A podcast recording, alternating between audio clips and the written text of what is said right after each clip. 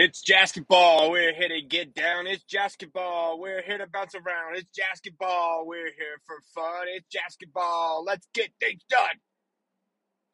That's my intro that I just made up this morning at 7:30 a.m.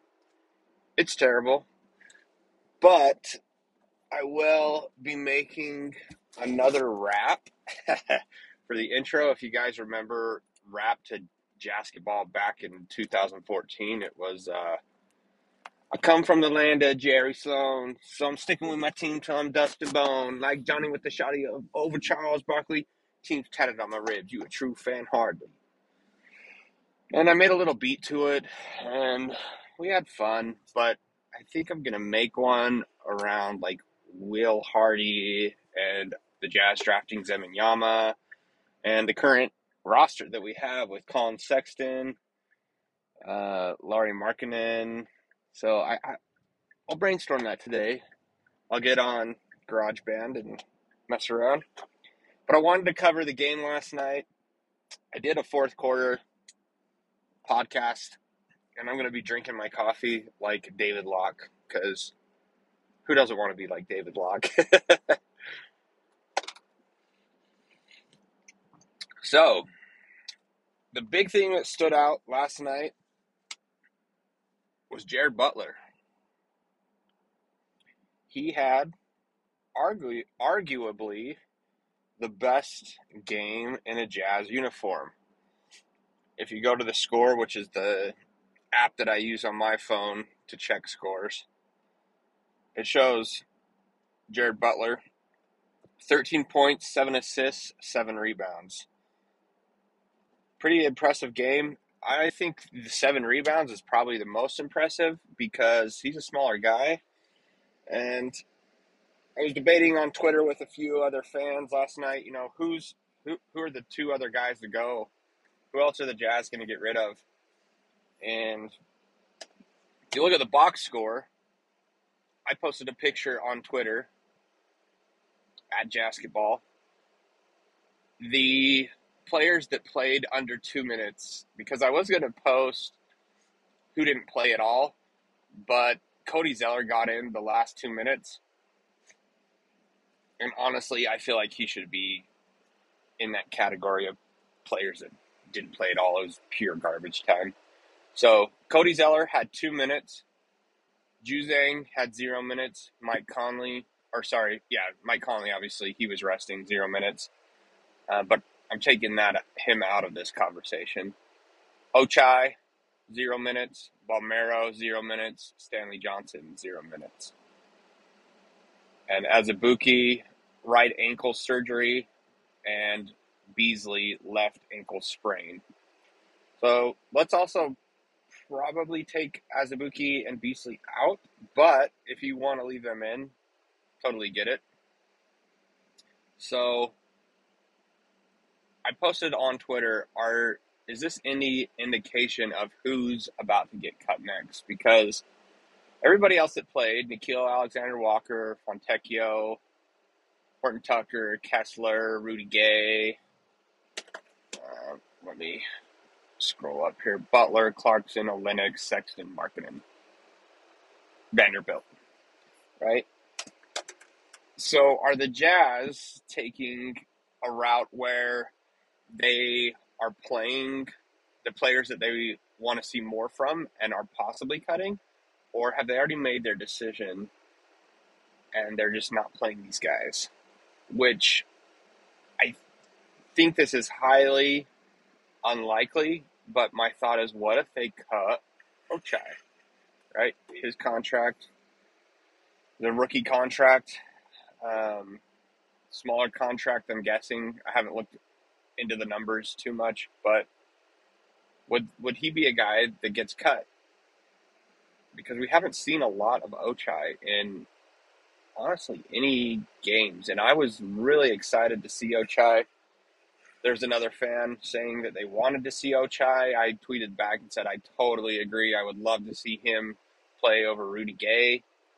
Um, it's really weird that Rudy Gay is getting this many minutes.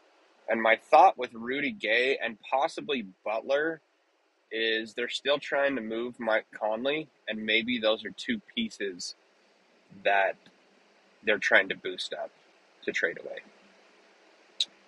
I think Mike Conley will be traded to a semi contender during the middle of the season.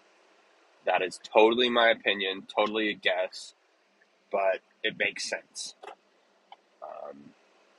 So, the, the two that stand out to me on that list that didn't play are Bolmaro, which I know he's young, but from when I saw him at the scrimmage, he just looked really skinny and like he'd just get pushed around in the NBA. He looks like a professional overseas for sure, but he just didn't add the toughness that I would like to see from this team. And maybe I'm wishing that this t- this team will be tough like the Rubio, Jae Crowder days and Ingles and getting up in people defensively. I just think that that is entertaining when you can stop another player, especially in the NBA with the fouls and how the refs call it basically for the offensive player. So Bolmaro sticks out to me. Stanley Johnson. Juzang's on a two way, so he, he'll probably end up with the Stars. And Cody Zeller. Um, the only reason I think we keep Cody Zeller, I even think Azubuike might be on the chopping block just because of his injury. Like, the guy's been hurt the entire time we've drafted him, feels like. So the only reason I don't think they'll cut Azubuike is his sheer size, and we're so thin at big men. I actually think that's how the Jazz planned it to not have a big man to just get pulverized on rebounds and putbacks, and that's how we're tanking. I really do think that they constructed this team where we don't have a true big man, except for Walker Kessler. But still defensively he to me doesn't make a difference defensively as big as he is. And that could be because we're so used to Rudy Gobert that we don't really know what the difference is. So my argument on this would be Cody Zeller. Again, we're short at the big men, so he might stay just as like a backup insurance policy. Bolmaro, I I think Butler is earning a spot on this team. Could be wrong again. And Stanley Johnson. A lot of people are high on, well, I wouldn't say high, but like Bolmaro and Stanley Johnson. David Locke is particularly a fan of Bolmaro for reasons I cannot find out. I know that he he was kind of exploding. I believe he's from Spain or somewhere in Europe before he came over to the league. So if they keep those guys, it's because they're younger. But I mean, everyone's young. Cody Zeller is the old one. Um, so let's dive into some of the other players I thought that played well. Sexton, uh, almost was like a non-factor. I thought Talen Horton Tucker kind of found found its groove. Obviously, he's struggling with his shot, but the way that he runs the team, I really like him as a point guard. And a lot of people are saying, you know, why do you want him? He just launches up shots, but I just see a glimmer of potential there and a really good point guard. Um, Sexton will probably be the point guard after Mike Conley.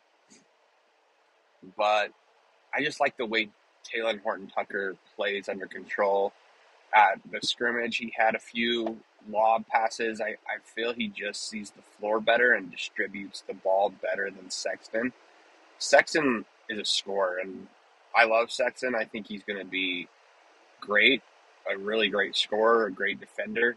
But as far as passing the ball, let's see how many he had one assist last night. And for a point guard, I mean, Clarkson had seven assists and Butler had seven assists.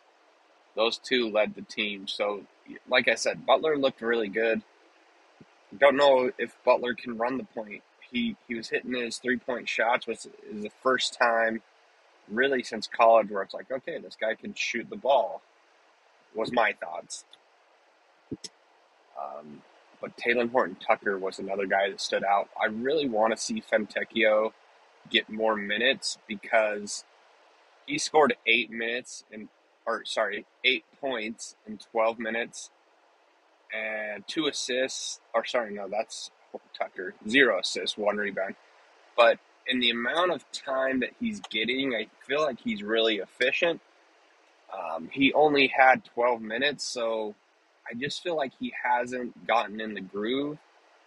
Feel like his move to America is probably still in his head somewhat, at least from what reports say.